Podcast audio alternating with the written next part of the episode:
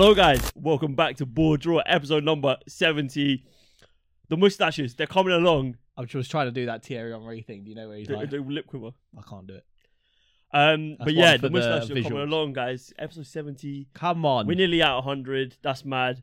And um, yeah, it's been an amazing weekend of football. But before we get into the football, if you do want to donate to our Movember cause, uh, everything you need to know is down below. And uh, watch this little clip. It's Movember, baby! Here on Bore Draw, we're supporting a different kind of match this year. A match between men and their mental health. Globally, three out of every four suicides are men. That's why we're doing Movember this year. As guys, we're not always great at speaking our minds and telling our mates how we feel. It's all about creating a safe space where we feel comfortable to tell our pals how we feel and seek help when needed. If you want to support Movember through us, Check out the links in our descriptions, follow us on the socials. We'll be putting out loads of Movember content just to raise awareness for such an important cause. Shout out Movember, mate. shout out Movember. Scan the QR code. And we're back. Bosh. I feel Yeah. like right now I look like if there was like a Netflix documentary on like a serial killer before he became like the serial killer. That's what I look like right now. We just look like our sort of like if we worked in a cartel maybe. Yeah, I don't like it. But Yeah. Here we are. It's all for a good cause. But this is this is uh day six. Day So- six, the growth is real. So it's it's not, I, I thought it could be worse. It could be worse. Talking of exponential growth, shout out to the 5,000 subscribers sitting and Five watching. thousand Come strong. on. That is nuts. That's Um, nuts. Yeah, we were literally at like a thousand at the beginning of October, and we're on the sixth of November. And we're What's at growing 5,000. quicker, our moustaches or our subscriber count? I know which one I, I, I like more. Yeah, the Um, moustache. hold your horses. This is an emergency edition to the podcast. We recorded everything you're about to see after this segment on Monday 6th, before the events that transpired at the Tottenham Hotspur Stadium between uh, Tottenham and Chelsea in a game which blew both our minds and the collective minds of probably every football fan around the world. Uh, it was a game with I think like ten different VAR interventions. There were what four or five disallowed goals. It was mental. There were two sending offs. It, Big game. the greatest game of the season so far, Easily. and perhaps the greatest game in VAR's history in terms of how many interventions there were. But um, we're of course talking about Tottenham one, Chelsea four. Um, Ros, kick us off. Talk to us about the start of the game. Kulusevski getting on the score sheet. Tottenham's unbeaten run is over. We love to see it. Nah, I'm joking. Um, Spurs started off the game good. I think this isn't outlandish to say. If there was no red cards and the game was played how the first 10, 15 minutes was before the Udogie challenge, which we'll get onto, because that was kind of like we was speaking about the Havertz challenge and that kind of like kick-started the Arsenal versus Newcastle game. The Udogie challenge in this game kind of just kick-started the the fire that was brewing in this game. But before that, Spurs were all over Chelsea, and I think it's not outlandish to say that if the game stayed like that, Spurs would have battered Chelsea, in my opinion, because Chelsea were terrible this whole game, and Spurs were electric. The first quarter of an hour, best performance I've seen in a while. Oh, here he is. Um, and so I think, yeah, the Udogie challenge kind of kickstarted the game, but that first quarter of an hour where Spurs scored the goal and then got another one disallowed, electric football from Spurs. Yeah, I, I couldn't agree more. That Kulusevski goal was just attacking, transitioning to perfection. Um, they had they had Chelsea's number in that first sort of 10, 15 minutes. Um, Kulusevski obviously scores. I think Son had one disallowed. Yeah. Um, and then we have a event where up the pitch, I think Romero and is it Colwill? Yeah, this was just after the Udogie challenge. So yeah, the so- Udogie challenge. Did you see the Udogie challenge? Yes. Where oh, yeah. you- Sorry. So the Udogie challenge. Yeah. So he sort of did the same thing that Havertz did, where Defo think- worse. Yeah, it his was. was more it of a- was worse. more of a two footer. He won the ball completely, which um, Neville was saying in commentary was his like saving grace because if he didn't get the ball at all, that's a straight red. Neville was actually on one this game. Every tackle, he was like, oh, just kind of like shitting couldn't himself. shut him up.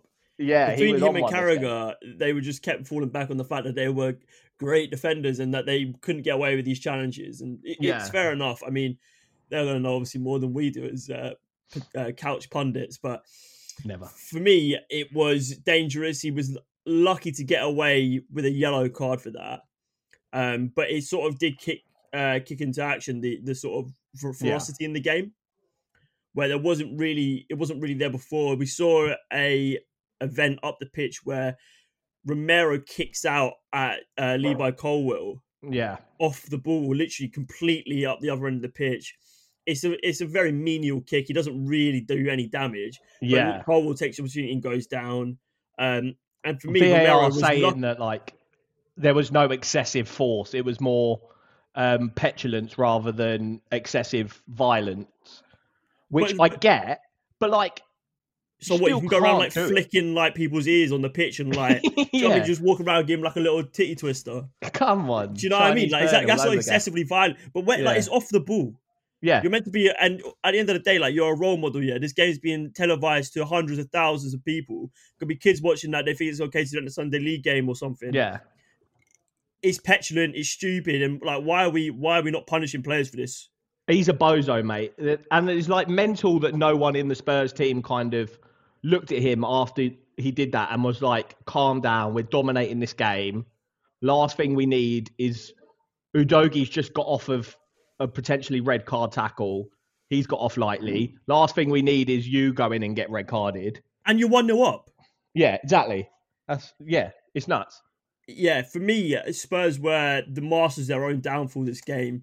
Um, we'll move on to the challenge because so Caicedo scores, doesn't he?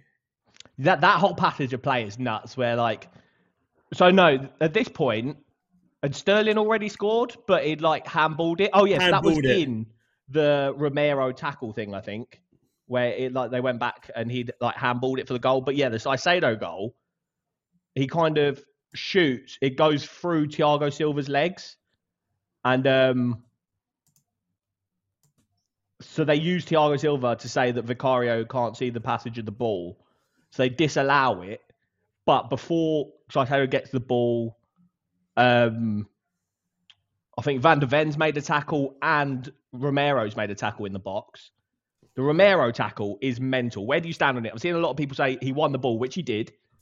Um, but the follow through is, in my opinion, nuts. Like, yeah, it, for me, it's it's dangerous and it's uncontrolled.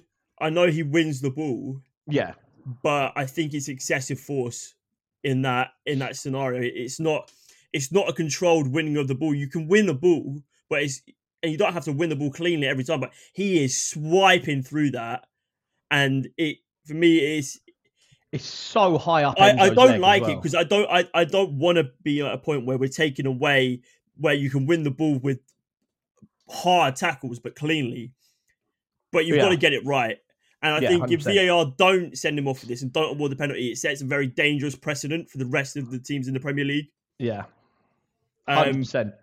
but yeah, for me, they've got to protect the players. They've got to, and yeah, I don't know. Yeah, And at it's that dangerous. point, the Spurs players had absolutely lost their heads as well. Like ta tackles are flying in.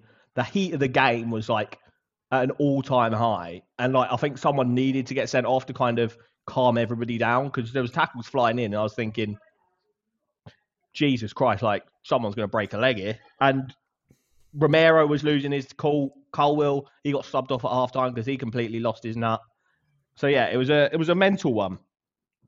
Yeah, 100% agree. Um, obviously, Chelsea go on to score from that penalty. Cole Palmer getting his what is like fifth goal of the season or something. Yeah, I think so, something like that. But um, yeah, it went from bad to worse for Spurs, who lost uh, Micky van de Ven to a hamstring injury, and then also Nuts. lost um, James Maddison for an ankle problem, um, which was I think before half time. Yeah, it was a nightmare for Spurs because I've seen a lot of people say that Spurs are good as long as they've got their starting eleven. Their depth is terrible, and so to lose four starters this game, their next few fixtures are going to be ones to watch, to say the least. Yeah, I think they ended the game with three outfield players that started the game on the pitch. I think uh, Which is nuts. Porro, Bissouma and Son. Son. Yeah, yeah. Um, but yeah, it was it's, it was a nightmare. It was it, it was just a complete mess from minute fifteen onwards for them. And to be to be honest, they it was completely down to their own doing. They got egged into it by Chelsea. They fell apart, which is surprising. I didn't expect that from an Ange team. But they went down to like ten men, and they kept up the press. They were still pressing high, which I respect. They went down to nine men, and they were still doing it.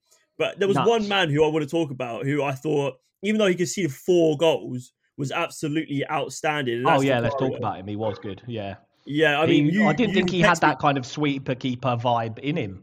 I thought he was just Yeah. a good shot stopper, pretty un unexciting. But yeah, no, he was actually really good. Yeah, you um, you've been a little bit hesitant hater, to, to say the least.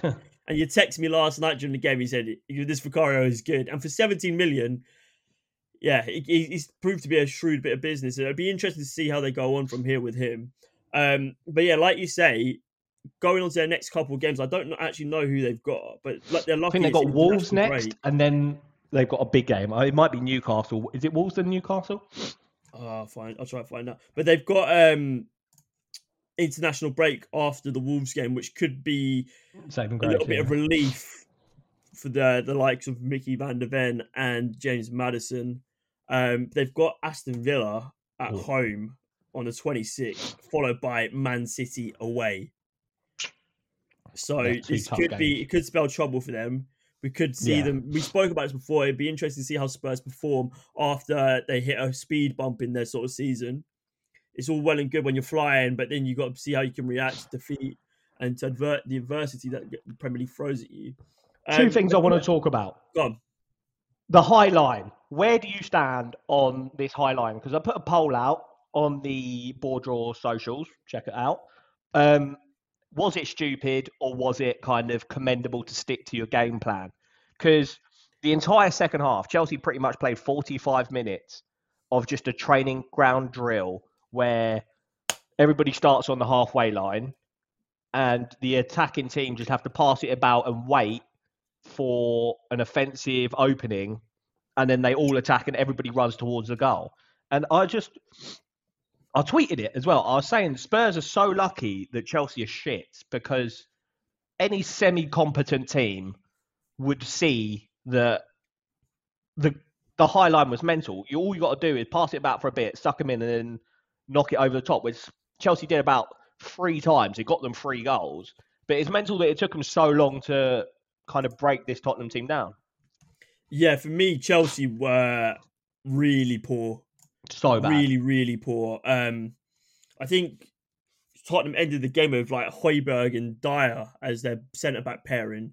which is mental. Yeah, the, the high line, I respected it when they went down to 10 men because you could still do it. You could still perform. They took off Brennan Johnson and brought Dier Yeah. on, which was You fine. even saw they had quite a lot of chances with the ten men and the nine men. They had a couple of it chances. just goes to, like, mate, Eric Dier, that finish Yeah. for the uh, disallowed goal at the wild. end, unbelievable finish. I felt sorry for him because they Yeah. were they were reviewing it and they were like, did Bentancur head it onto the Chelsea player? Yeah. Or, but yeah, and it was close as well. Cucurella, I think, or something. Yeah, it was maybe so close. I was I was sitting in bed like Jesus Christ, they've actually gone and fucking scored the winner here. But, um, But- but yeah, for me, I respected it, and then it went down to nine men. They kept it up, and I thought this isn't the plan now. You've got to you can you can drop the line a bit. You don't have to completely sit it off was and take a- literally on the halfway line. It was mental. And you got Dier and uh, Højbjerg who have nothing in the tank. They they have no legs that, or, or like any speed between them. And you've got the likes of Raheem Sterling, Mykhailo Mudryk on the pitch. Yeah. Like it's not going to happen. Like you're just you're you're asking for trouble.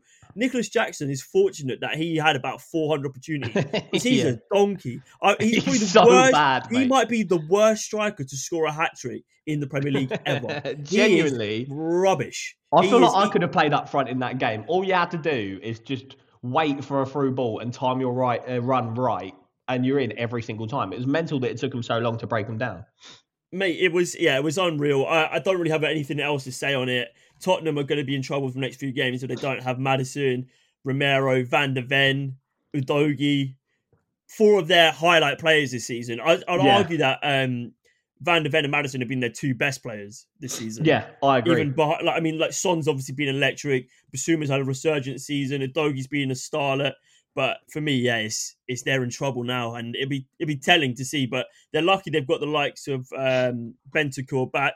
That could Yeah. be uh, a nice little ch- switchman style. Maybe play a little bit more possession based in this um, high press that they've gone for. yeah, And, I um, agree. But, but Did they're you losing see, um, Oh yeah, did you see he's having like a pubic um, surgery? I didn't know that was the uh, the case. I didn't know it was pubic, but yeah, all right, sweet. Yeah. what did you think of uh, Ange's post-match um, press conference saying that um, managers try and find ways to bend the rules? We should uh, kind of let the officials do the officiating, and managers should kind of steer clear. I agree with him to an extent, and I thought I think I agree with the onus and what he's trying to say. But the part I disagree with is like we have to hold people accountable for their decisions. Yeah, I agree. and they're not they're not just they're not just anyone. They're not like they're, this is their job, and they've made changes to the game that weren't enti- entirely popular. People were calling VAR, and the people weren't calling for VAR. It was sort of a mixed sort of decision. Um, but we have to hold people accountable for their bad decisions, and it's fair enough. I thought VAR was actually really good last night, and I agree Yeah. with what he's saying. Is that we've got to show the referee some respect because at the end of the day, if we don't do that, it's going to end up being officiated by someone 400 miles away. I agree. I think my two cents on Ange's statement is that it's very easy to back the referees when you get all the decisions. In my opinion, like you said, the VAR was quite good that game. Spurs were lucky. They could have had a red card before Udogie got sent off. Um, they could have had a red card before Romero got sent off. And then Chelsea's goal got disallowed. So they got a lot of decisions in their favour. Spurs also got the decision um, against Liverpool to win them that game. So Spurs haven't really this season under Ange been on the wrong end of like a VAR decision. Like this game, they got piped four one. It could have been more.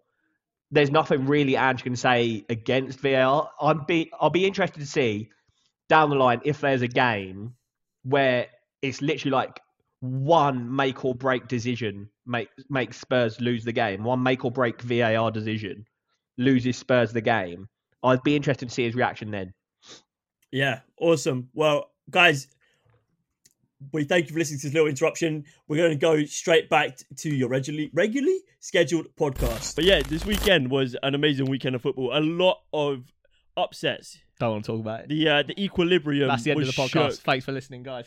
Yeah, it was. Oh mate, I, I as a neutral, I enjoyed it. Yeah, so we're talking about the Newcastle Arsenal game. Um, it was a game of It was intense. There Yeah. was, there was a lot of intensity in that game. it was a different game to the Arsenal Man City game, which was also a one 0 but that was kind of like a tactical. That was like a chess game.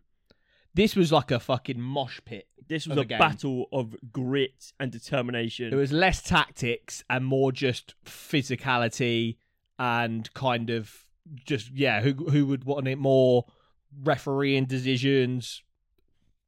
Well, yeah, it was a bit of a if you if you go to St James's Park Rock and, and you roll. get you get drawn into a game of physicality and a and a proper battle, you have to do the most to win because it, nine times out of ten you're going to lose that. yeah We saw it happen um, to PSG. facts. We saw it like you get drawn into it. That St James's crowd uh, Park crowd gets on you, and then you're battling the uphill as well, mate. That two that two meter hill, that's heavy on your Yeah, legs. I'm gonna say everything that I say in this podcast is through Arsenal tinted glasses. So take it with a pinch of salt. Don't worry, I'm here. I'm here as the great equalizer. Yeah, come on. But yeah, this game was very rock and roll. If uh, the Arsenal City game was a nice classical number, this was rock and roll, mate. yeah. This is rock and roll football, and I think it all stemmed because the game was kind of placid. It was simmering. It was placid, but you could tell there was an undercurrent of kind of someone wants to chin someone. And then Kai Havertz put in a pretty rowdy tackle. And I think that's where this whole game kind of just Exploded. exploded. The tackle in itself is a bad one. It's a yellow We're talking about card. the one on a Longstaff. Yeah. Yep. It's a yellow card, nothing more. I like people that are using the freeze frame. Sky Sports use this actual freeze frame where it looks like um Havertz's like tackling leg is like seven miles up Shane Longstaff, uh, Sean Longstaff's leg and ready to break it. When actually, if you watch the game, that leg doesn't even make contact. It's the trailing leg that takes out Sean Longstaff. Yeah, I mean, to be honest though, he, Go on, hit me, hit me. it's it's an unnecessary challenge It is. in that part of the pitch. yeah, yeah, yeah. and I think if it, if it's it, if you get given a red card as the on-field decision, I don't think that gets overturned because for me, it's it's unnecessary. It regardless of whether he makes contact or not, it does. he have to break Sean Longstaff's leg or ankle to be, get given a red card. okay. Do you know what I mean? Let's put a pin in the unnecessary comment because I'm going to reuse that one later for point two I've got over here. But yeah, so that tackle kind of started the eruption, hmm the volcanic eruption that was this game. I think that game, uh, that tackle, Kai Havertz obviously got the yellow for the tackle, and then three Newcastle players also got booked for Yeah. getting in the referee's grill. all three, which I had none of in my to get booked bet. Same. I had such a good bet. I was like, oh yeah, Jorginho will get booked. Oh yeah, bloody Ben White will get booked. None of them got booked, but there was about 17 yellow cards in this game. Yeah, it was everyone but the ones I Yeah. picked, which is great. Um, but yeah, the the tackle was sort of we saw it in the Liverpool game last season where that Xhaka tackle on Trent is what got the Liverpool crowd up and going, and then point, yeah. put Arsenal on the back foot for the majority of the game. Same thing happened here, perhaps to a lesser extent, but um, the tackle, in my opinion, was reckless and unnecessary. But I feel like for the good, of the game, maybe we should be happy that it wasn't a red card Yeah. because otherwise the game would have been a bigger stinker than it even was. Kai Havertz, I thought had quite a good game, but we'll get on to that after. The next point in the game, which caused a lot of controversy, And this is, I think, uh, goal aside, this I think is a bigger kind of VAR and PGMOL tragedy than the actual goal. Bruno Guimaraes, who the whole game was he was on one. lost his head Yeah. the moment that Kai Havertz tackle went in. I think he got booked for complaining in that tackle, and then he went squared up to Declan Rice, got him by the throat and threw him on the floor, and then uh, literally a couple that nothing happened there, and then a couple minutes later, dashed Jorginho, and then as Jorginho was getting up, fucking elbowed him in the back of the head. For me, Bruno was, regardless of the elbow, lucky to stay on the pitch. Mate, he, he had about four challenges that should have been He close to a red. And for me, it's unnecessary. Uh, that's it. Let's re put in the yeah, no, we have to we have to be fair, and Yeah. we can't hit, be hypocrites here.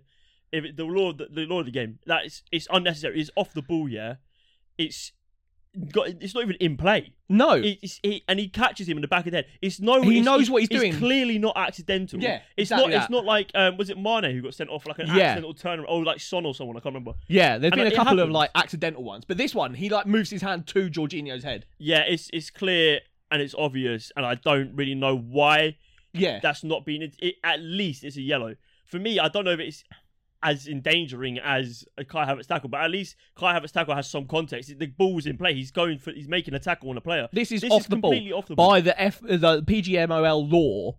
This is a red card. It's what is it? Violent misconduct, and that is it. He, it doesn't matter the force that's used. Doesn't matter bish bash bosh. He's raised But if he done it in the opponent. face and not the back of the head, does this get given as a red? Back of the head is arguably worse. Have you seen the stories of people that get hit in the back Mate, of the head? the and they turn boxer into like that, a vegetable? got hit, yeah, yeah, yeah, and like it- yeah, it is. But like maybe it's because it's less, like less sort of like obvious. Than, Yeah. But yeah, for me that's uh, also a red card, and I think both teams should have been down to ten men within the first half. And that would have been spicy. But let's move on to the, The main, main talking point, which is what's got Arteta's knickers in a twist. What's, Anthony, what's your as your as an Arsenal fan? Give me your play-by-play opinion. I would like to say I do like how it. I think it took four minutes and like thirty seconds for this to go from the point of being a decision being the goal going in, and then the decision being made where to give it. I think it was like four and a half minutes nearly. So But there was three there were three instances which were reviewed by VAR. Yeah. I do like how they shouted out what was going on at the time in the stadium. Mm. We knew that they were checking first for out of play, then on offside, a foul, then an offside. Yeah. Which was good, but a little bit of transparency there. But as an Arsenal fan, talk me through it. Right. So the ball seems to go out. Um, Joe Willock keeps it in. Let's talk about that one then.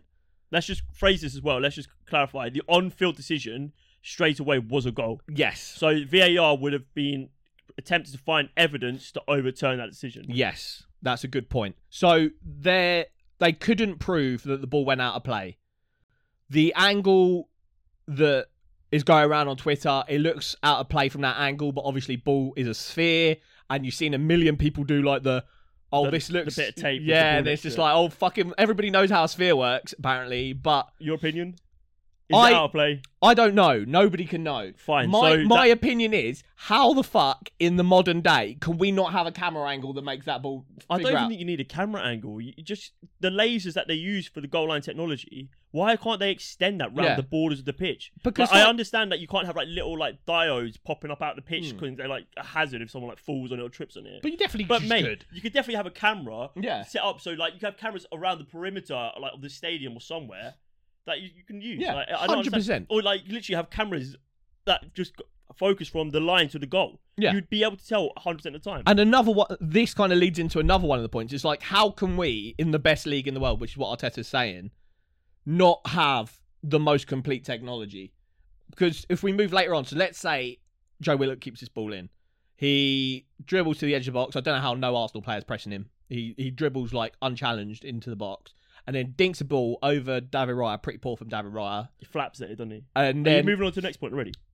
yeah, I, I wanted, I wanted to say, we've saw we've seen instances of when the ball looks to be out of play. Mm. Like I, I believe Matoma in the World Cup, there was a point where he Yeah. kept it in, and that looked well out of play. We've seen it before. The Marcus Rashford one, Mm. I think, is more obvious Mm. than this. This one we have like a really bad angle, yeah, and beca- because there is no clear and conclusive evidence Uh, to say that it's out of play, yeah. you go with the attack. then you have to go. Go, with the yeah, you have to go with the on-field decision. Which And is so, so poor. Like it is. my my grievance on that one isn't with um the decision. It's with like the lack of technology. Yeah, yeah, and I think that's where a lot of Arteta's comments, which we'll get onto, Yeah. are misconstrued. But we move on to the second phase of this VAR. Debacle. Dinks it over David Raya, and then behind David Raya is Gabriel, like stooping down to header it clear, and Joe Joelinton behind him pushing him in the back. Let's can we put a footnote on David Raya because I want to come back to him in a minute. Yeah, let's come back to that clown. Um, so yeah, Joelinton pushing Gabriel in the back. Do you Mm. think it's a foul? Because I do. I think I've watched this a lot actually. I I bookmarked it on my um, Twitter for today. Yeah. and I've watched it. I was sat at just watching this, and for me, if I watch it from two different angles, even in slow motion where fouls look worse, I think Gabriel's diving for the header first. Yeah, he is. But He's he's diving for the header, and I think he misses the header. Hmm. I think he misses the header. But does he miss the header because he's got hands on his back? I don't. I for me, I don't think it's a cl- he- like you don't see the force of the push. Like it looks like he's just got his arm on the back of him, which isn't a foul. It's not like any contact Hmm. for me. And I, I if Gabriel stays on his feet and doesn't make the header, he stops that ball. Hmm. So for me, I don't think it's a foul. I think you'd be very unlucky to have that. uh, It's not. It's not a clear and obvious error. Yeah, I, I get that. in real time, it looks it, it- you like you're going to see it from whatever team you're supporting on the Yeah. day. For me as a neutral, I think it'd be worse a worse decision for that to be overturned to overturn the on-field decision because of that than it is to have carried on how they went for it. I, I I think you can look at that from both ways, but for me, I don't personally think it's a foul. I think Gabriel's diving, his legs, both his feet are off the floor Hmm. if he's pushed, you put like a foot forward to. I, I know what you're saying, like if he's midair already and then he's pushed, but you'd see that like somewhat. His body Mm. doesn't arch forward. He's he's flat and he, his body's like a like a pencil. He misses it. Hmm. He misses the ball. And Joelinton almost like handballs it, accidentally handballs. it. Next point: Does he handball it? The view of the ball's obstructed. Which is another issue. Like, how can how can there be goal line technology? How can there be a fourth official on the line or a fifth official, whoever it is, and the view of because then that leads into the offside decision. They can't conclusively say that Anthony Gordon's on or offside. Well, he because he's the ball is obstructed by Gabriel, which is obstructed by Joelinton. So you you can never tell. But that's the reason it's not been given it's not been overturned because it, the evidence is not clear and obvious. For me, the goal should have stood. The on-field decision was correct, but we will never know. We but if we're know. overturning things because we think it might be offside, or we think he's made a, he's fouled, or we think the ball was out of play, then we we've literally just reduced it to a, game of guesswork, Yeah, which is what we had 100%. before. But I think if even if the, we had no VAR, that goal's given. I think that goal is given, Yeah, because it was given anyway. Yeah, I can see and what you mean. there'll be circumstances, and it's very easy to feel hard done by when it happens and you lose a game of this magnitude. But there'll be there'll be times this season where it will go for you. Mm. Not for Arsenal. Yeah, of course it will, No, I'm mate. joking. Of course it will. But yeah, we'll move on quickly to Arteta's point. Yeah. Yeah, So Arteta said, oh, he went out. He went out on a, a banger, and he said that PGMOL are a disgrace. How can this be the uh, best league in the world when we don't have the best referees and the best officials and the best system? Where do you stand on his rant? I agree. I think the standard of refereeing is very poor. Uh, Aaron Alan Shearer today on uh, the Rest Is Football podcast said that the occasion was too big for the referee. Yeah, I agree. I think he, I, I think booking three Newcastle players for in that one interlude was ridiculous. Um, and yeah, I just think he let the game spiral Mm. out of control. The a, a top referee within that first incident or the Havertz tackle would have dealt with it in a much more decisive Mm. and controlled manner. Um, but I think there's a great layer of hypocrisy about Arteta's comments. Oh, talk to me. how do you go from four weeks ago, five weeks ago, the statements he made about the Liverpool dec- uh, the decision in the Liverpool Spurs game, saying that this is just part of it, and sort of like the, re- the referees aren't trying to ruin the game. It, they're going to be mistakes. It's human error. We have to accept these things. To then saying, and I know what his point is. He's saying, well, we're playing the best league in the world. Why can't we have all the technology? We shouldn't have these issues, which is uh, which is a point. But how how do you go from that to, to from saying that we must accept these errors Yeah. To No, I totally agree, see what you mean. It's, it's it's obviously a case of I think everybody just loses objectivity when it's their team. and especially when it's a game it's not it's not like they're playing no offense but Sheffield United Yeah, this is this is this is a top four potentially title challenge Yeah. so and another thing I want to talk about. I've got a couple more things I want to get through in this game. On the refereeing decisions, Arsenal against Man City, Kovacic should have been sent off, but we don't talk about that because Arsenal won the game. hmm do we talk about the refereeing decisions in this game if it's would Arteta rant if Arsenal win this game? Like say the goal stood, but we scored two more. No, he end of the wouldn't. No. I don't think you would So But- we said it, it's a fickle game, and maybe I, thought- I, needs I don't to. think people can be too harsh on Arteta because his hypocrisy No. obviously uh, like fans and they caught him in the heat of the moment. and Man United and City and Tottenham are going to call him out on it because that's just what they do. Mm. The bit that I hated the most was that Arsenal came out and then said they had to put out a club statement. yeah, the club statement's a bit. It was tin parts yeah. as anything. To come out and say we back the manager, are fine, but you don't really need to say that because we know you're going to back your manager. You're not going to come out and go, "What is Mikel saying?" Mm. And then for them to be like, "We accept, we expect an apology from PGMOL." Well, the evidence is there in front of you. It's not clear. It's not obvious. Mm. it is what it is. You, it, it sucks to lose games like this. But also, you had the chance on that pitch to score a goal, but you didn't. Yeah, so I've seen a lot of people say that, or um, Arsenal were so poor that even if the goal didn't stand, they would have got nothing out of this game anyway. That doesn't mean that you're not allowed to complain about it, though. Just because you played yeah, the game no, and you were poor, Agreed. you're not allowed to complain about the officials because that's irrelevant. That is kind of like you're taking on like a 12th man at this point. The game changes the whole dynamic, whether a goal stands or not. If VAR intervene and send Havertz off, intervene and send Bruno off, there's too many ifs, buts, and maybes. You can only deal with what's put on the table. Yes. So I've got two more things. Rank in terms of how poor the decisions were from that is a clear fuck up by PGMOL to yeah, we can see why that was given. Havertz tackle, Bruno punch, and Anthony Gordon goal. For me, Bruno, ta- the Bruno challenge is the top. I think Havertz is not far behind, Oh. minimally behind. But the the Bruno one is clear, and it is. I don't I don't understand how that's not been picked up. I, I I'm surprised that nothing's been done retroactively. Hmm. The Anthony Gordon one, like I said, I think I said my points fairly clearly. So clearly. I don't think there's anything else could be done in that t- in that time and day. Hmm. There's nothing else that could be done at that point. We don't. They don't have. They didn't have the cameras. They should, but they didn't. Yeah. It's not a thing that's been implemented across the Premier League. It brings into question whether that will be implemented. Mate, you've got international break in the next couple of weeks. Hmm. That's a that's a good time. It's got to the yeah. The system either has to go full robots, kind of technology everywhere, all the lines you can possibly get, or scrap it all and go back to no VAR at all. Because this kind of like purgatory that They're we're just in. trying. To, they're trying to make do, make it work with what they have. Like, Yeah, we're in like this purgatory where literally every single week there's a VAR headline. Mate, if you saw the state of our setup, yeah, outside of the frame, you'd be like, but every week we're trying to make it better. You know, we're not resting on our laurels. yeah. But yeah, um, one thing I want to talk about. I know. What's your second point?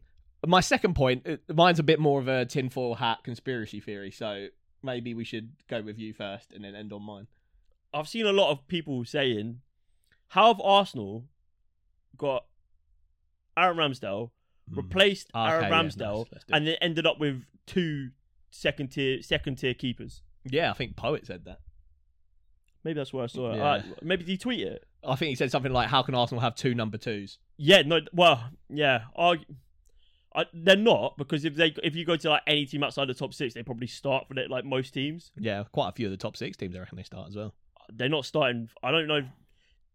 Chelsea, Arguably- he walks into both of them. yeah, both of them, both of them for Chelsea. and I say both of them walk into Spurs team.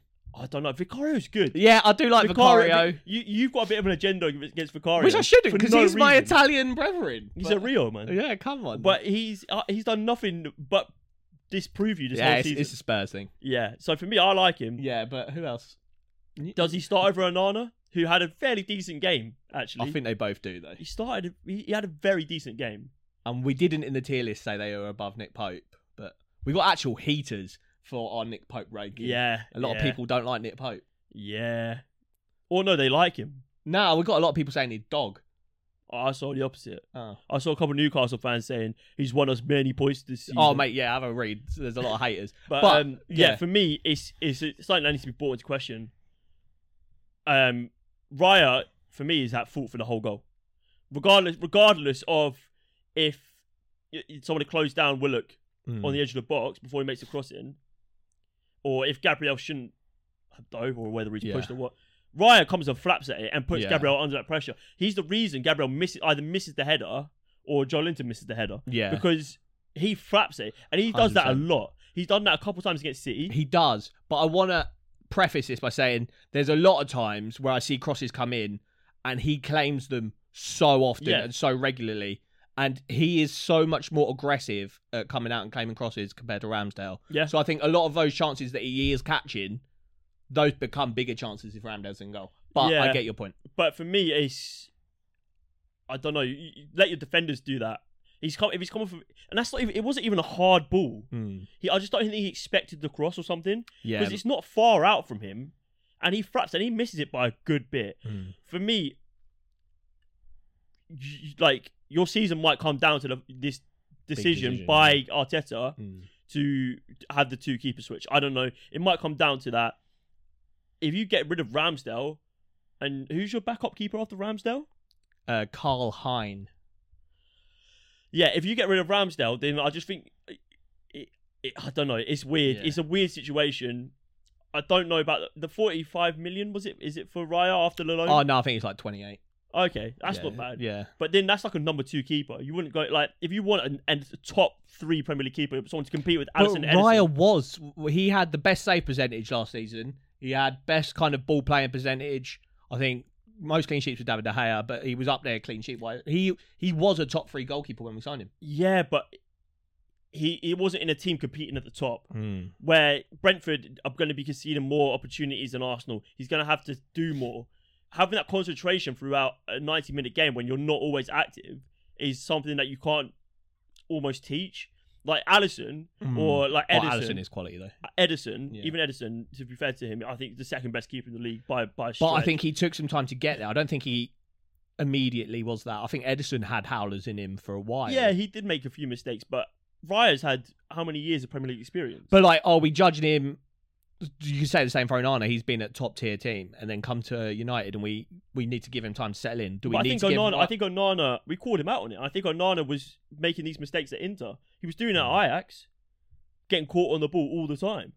was he doing this at Brentford, and we just don't know about it because the spotlight isn't as harsh on Brentford. Potentially not, but how much as well? Like, do does Brentford's like good defensive performances in the past few seasons sort of come into play where he's actually making a lot of saves? He's he's got like the best saves, the Mm. most saves in the league or whatever, or like a great save percentage. But the the like expected goal scoring opportunity is way low because Brentford are conceding shots from a weaker area, an area where goal, goalkeepers are less likely to concede from. So there's a lot. There's a lot of a deep dive. But for me, on the eye test, it's brought in a lot of insecurity to that team. Arteta's got to back him now. You can't. You can't flip flap round. I've heard rumours that Ramsdale feels like he's getting forced out because um, the Arsenal goalkeeping coach is Spanish. Obviously, Raya's Spanish. Arteta's Spanish, so they just converse in Spanish. And Ramsdale isn't isn't feeling as integrated. Yeah, Take what you potentially. want from that. Right, tinfoil hat on. So, referees in this country uh, are taking breaks to go out to Saudi and referee out there. That's confirmed for a payday. for a payday. That's happened. The the nation of Saudi Arabia. What team do they own? Newcastle United. These referees want to play or referee in the upcoming Saudi Arabian World Cup. Are they getting a little back pocket deal from the Saudis? Let these decisions go in Newcastle's favour. We'll get you a job at the Saudi World Cup. We'll get you a payday. I think one of the worst things that ever happened to football was the inc- the involvement of Qatari, Saudi, the oil money basically. It brought into question the legitimacy of World Cup bids, how Qatar and then followed by Saudi got World Cup bids, uh, uh, winning World Cup bids. We're gonna have another Winter World Cup now. Yeah, mad.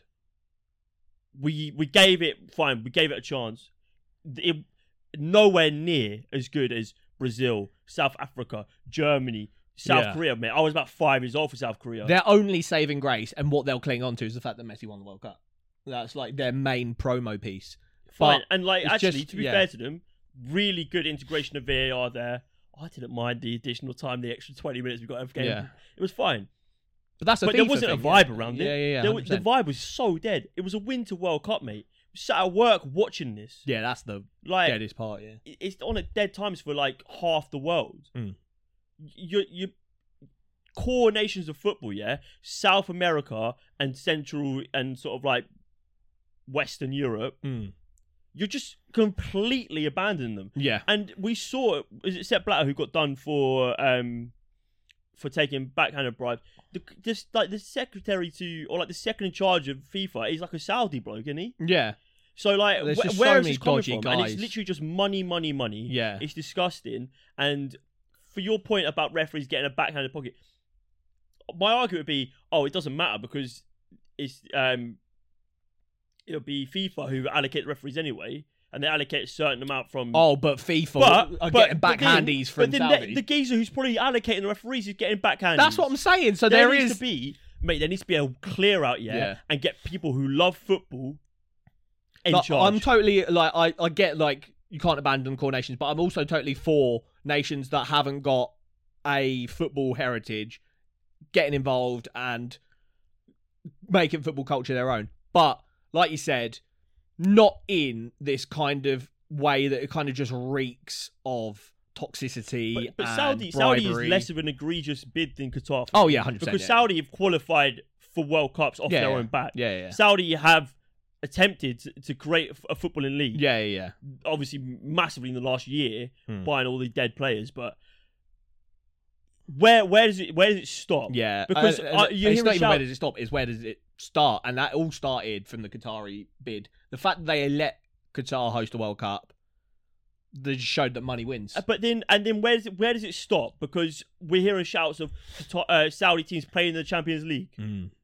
Mate, are you mad? Mm. Are you fucking stupid? Like, it's one thing from going from traveling to St James's Park to like even I don't know, like playing in Azerbaijan or something. Exactly to go and playing in Saudi Arabia. They might be close. I don't know. My geography's pretty bad. No, but, it, But even yeah, still, so even bad. still, it's completely different. UEFA, yeah, European, the European Cup, He's spitting. Middle East, man. You're different. You're different. That's a different genre. That is a genre, different of country. Yeah. It's it's it's tapped. Shout out Palestine. Yeah, just.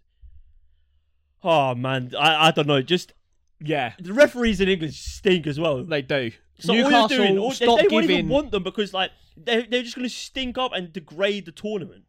So but they're just they get backhandy money, and that's what I'm saying. I like your idea here, but for it's me, not an idea. It's stone cold facts from your boy, Mister Mustache. right. We spent half an hour waffling about.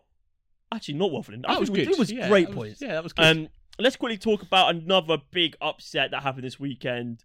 Uh, Man United won, Fulham nil. Damn. No, I'm, I'm talking about Luton, Liverpool, really. yeah, let's Um, talk about it. We talk about Man United too much who- recently. who up to the 95th minute were about to take the scalp of like Scalp of season. high flying Liverpool. Mate, this is like the scalp of the decade. Yeah, mate. Little old Luton. I This, saw. is, this is bigger than like it's a, like a big six team losing to like a League One side in the oh FA yeah, Cup. hundred percent. This is Because the FA Cup, anything can happen. We know that. But this is the Premier League. this is the Premier League. Liverpool put out minus Andy Robertson, their starting eleven, strongest starting eleven. Yeah, yeah. And um, I think Luton. I was watching this game thinking I had my bets on. Obviously, um, I had Liverpool to run riot. I had Salah to bag a couple, Darwin Nunez to bag a couple.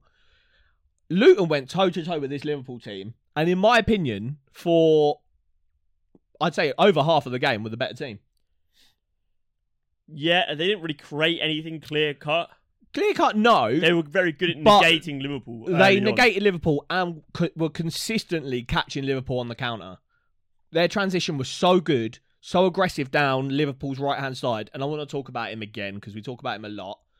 Trent Alexander Arnold was getting targeted. I haven't seen targeting like this since USA went and got Osama bin Laden.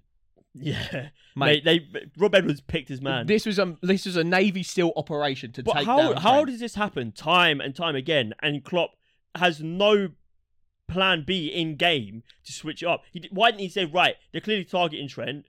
Let's, Let's bring push him in Endo fi- on, or or push him in field, yeah, and they go to a back three. or even just yeah, do that, or take one of the three attacking midfielders you've got on the pitch. Take one of them off, bring Endo on, and tell Endo to do what Jordan Henderson and Yeah. Fabinho did and cover Trent. Yeah, Because Ogbene had Trent on toast this whole game. He mate, was he was hard done by. He should have won the Ballon d'Or. burning him for pace. Um, was doing Konaté as well. Konaté I, did, I thought was a bit ropey this game. So that entire right hand side for Liverpool was just getting cooked. And if it wasn't for Alisson, I'd say a good two or three times, Luton could have been two or three clear. Yeah, I thought Issa Kabore is a real good player. Yeah, I really like Issa Kabore. I think he's so underrated. He had a really good season in the French league last year.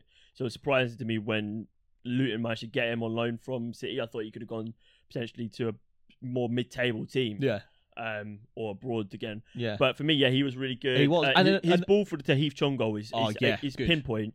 That counter attack is fantastic. But Liverpool clearly think that I think it's maybe a handball in the box. oh yeah, the other end. Yeah, It's not a handball. No.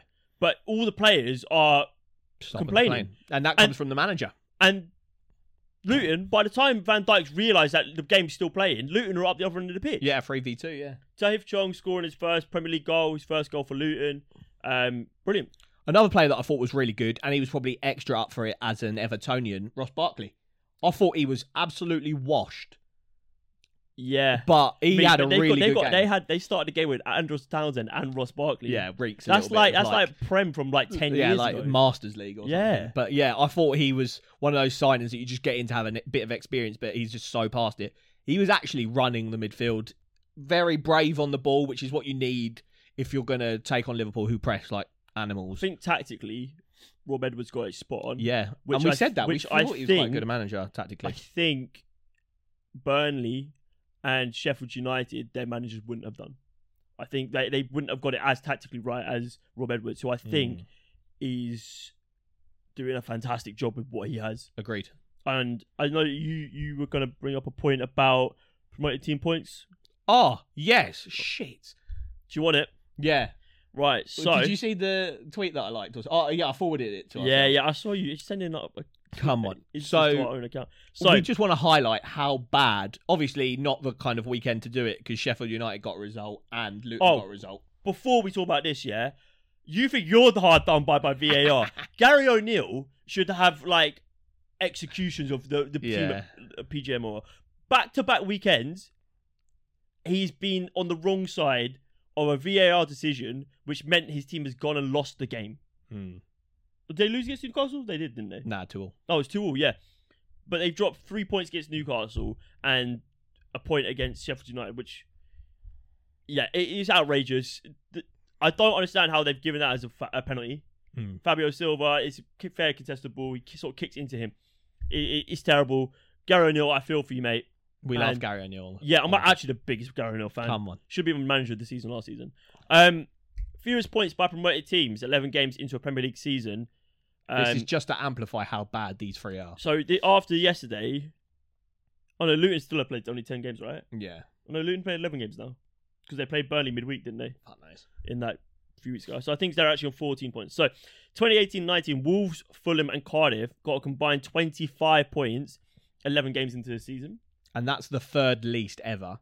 That's the third least ever. The second least ever, are Leicester, QPR, and Burnley in 2014-15. I That's believe 24 points. I believe we didn't. Ha- we had two points. Come on. we had two points um, going into the like the third week of October Come on. before we beat Sunderland with an Andros Townsend, What a guy. an Andros Townsend volley from like 30 yards. That's what he specialises in. Yeah, I remember that. That was quality. Um, and that then was 25 points and 24 points. 23-24 season, I know. Luton, Burnley, Sheffield United. 13. I think it might be 14 now after last night. 14 combined points, 11 games into the season. 10 points less than the second worst ever. They are like half as good as the worst ever. Yeah, it's bad. That's bad. They, yeah, they're, they're minimum 10 points behind. That's. Man, I don't know what to say. That's poor. It just kind of, yeah, it shows the gap is crazy. Obviously, we can talk about how, like, the other promoted teams, it's normally the three best teams in the league or in the championship. But, like, this was the two best, and then not coming for Luton, but a mid table side Mm. coming up. But even Luton are, I think, donating the most points to that thing anyway, so that point's invalid. It's just, yeah, it just kind of shows the levels between the Championship and the Prem, the levels of resources, Who- and then kind of actually how bad these three are. So yeah, we, we saw the season before last. We saw Burnley get relegated. We saw Watford? no, I think that was the season where Villa scored, like Jack Grealish scored that goal. In Was, the- that was uh, offside. That was or something. offside. But yeah, that was to relegate Watford, no? Yeah, but I think that was the season before. Oh. But I it was Burnley. Was it Norwich Yeah, maybe. and someone else? Fulham? But none of them have gone back up Mm. because Burnley got relegated, bounced back, and the other two teams didn't. Mm. We saw um, Luton and Sheffield. Or did it Sheffield United bounce back at first time? They did as well. So it was Burnley, Sheffield United, someone else, and I think it was Norwich. But yeah, it, we, the championship this season is mad strong. Mm. Leicester, Leeds, Southampton. Southampton. Yeah. that that's they're, they're three names who decent Premier League performance. well. Ipswich flying, drew two all against Birmingham. QPR obviously under Marty Cifuentes. Come on. It's going to be uh, a little bit of ball. Ilias Chair back to his best. But yeah, it, it was nuts. Um, Premier League, I think Bournemouth are very lucky that there's three worst teams in the league at the minute. Yeah, I agree because they got absolutely turned over by Man City. I don't want to talk about it because that's just boring. Man City that good. I don't even want to talk about. assists. I don't even want to talk about Man United because we talk about. them Nah, all the time. let's talk about um, Nottingham Forest versus Aston Villa. Yes, Who saw that coming? result of the weekend, in my opinion. Yeah, mate. Uh, Ola Aina, what a signing he's been. Free transfer, crazy. Yeah, I just think they were just so good. Like that, Sangare in the midfield, he's outrageous. I was at the WSL watching uh, Arsenal ladies beat Man City ladies, and I had a bet on, as as we know, um, Aston Villa to win, Ollie Watkins to score. keeping an eye on the game, and I had Ollie Watkins in my fantasy team. Keeping an eye on the game. All I saw was the feed going by. Another chance for Nottingham Forest. Another chance for Nottingham Forest. Nottingham Forest are on top, dominating. I was like, "What the fuck is going on here?" Because I Yeah. thought this was just going to be an absolute domination by uh, from Emery's Aston Villa. Yeah, I mean they I- they they had a lot of chances, Villa. Are they just due one of those stinky games? Yeah, I th- I think that they that there's games where if Villa put a couple of the chances away, Because it wasn't even a rotated team. That's their strongest eleven that went out. yeah, I think Martinez had a the early goal shook goal. them.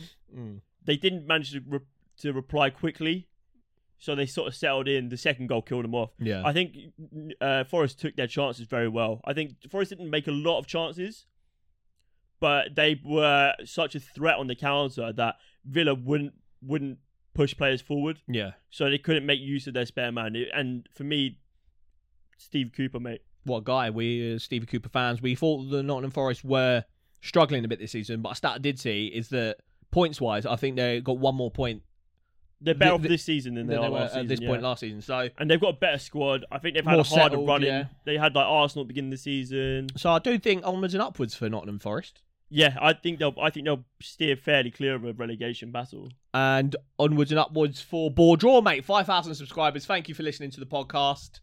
Episode number seventy in the can. But let us know what you want to do for episode 100. Don't know when that's going to come time wise, but That's like thirty weeks away. it's flying. Uh, That's- yeah, it's flying. That's like middle of next year. Start of next season.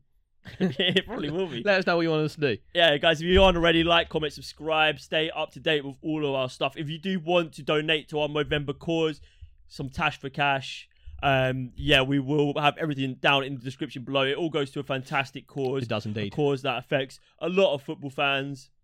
Um, but yeah, Bore Draw, mate.